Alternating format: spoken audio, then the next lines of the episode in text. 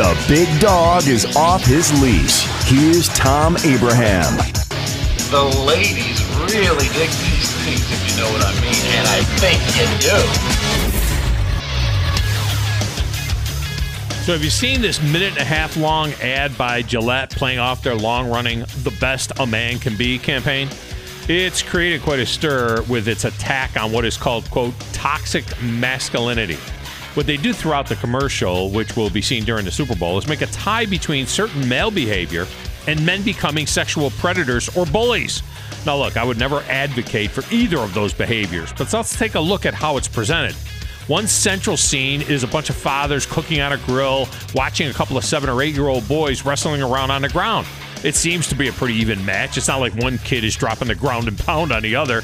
As the men chant, boys will be boys, finally, one of the apparently more enlightened dads runs over to break up the boys, saying, quote, that's not the way we treat each other. Okay, there's so much to unpack here. Now, as a father of four sons, I've seen this scenario play out several times and have only broke it up when it seemed like someone may get hurt or break something in the house. I can also say this my sons have never been accused of bullying and, in fact, have defended others against bullies.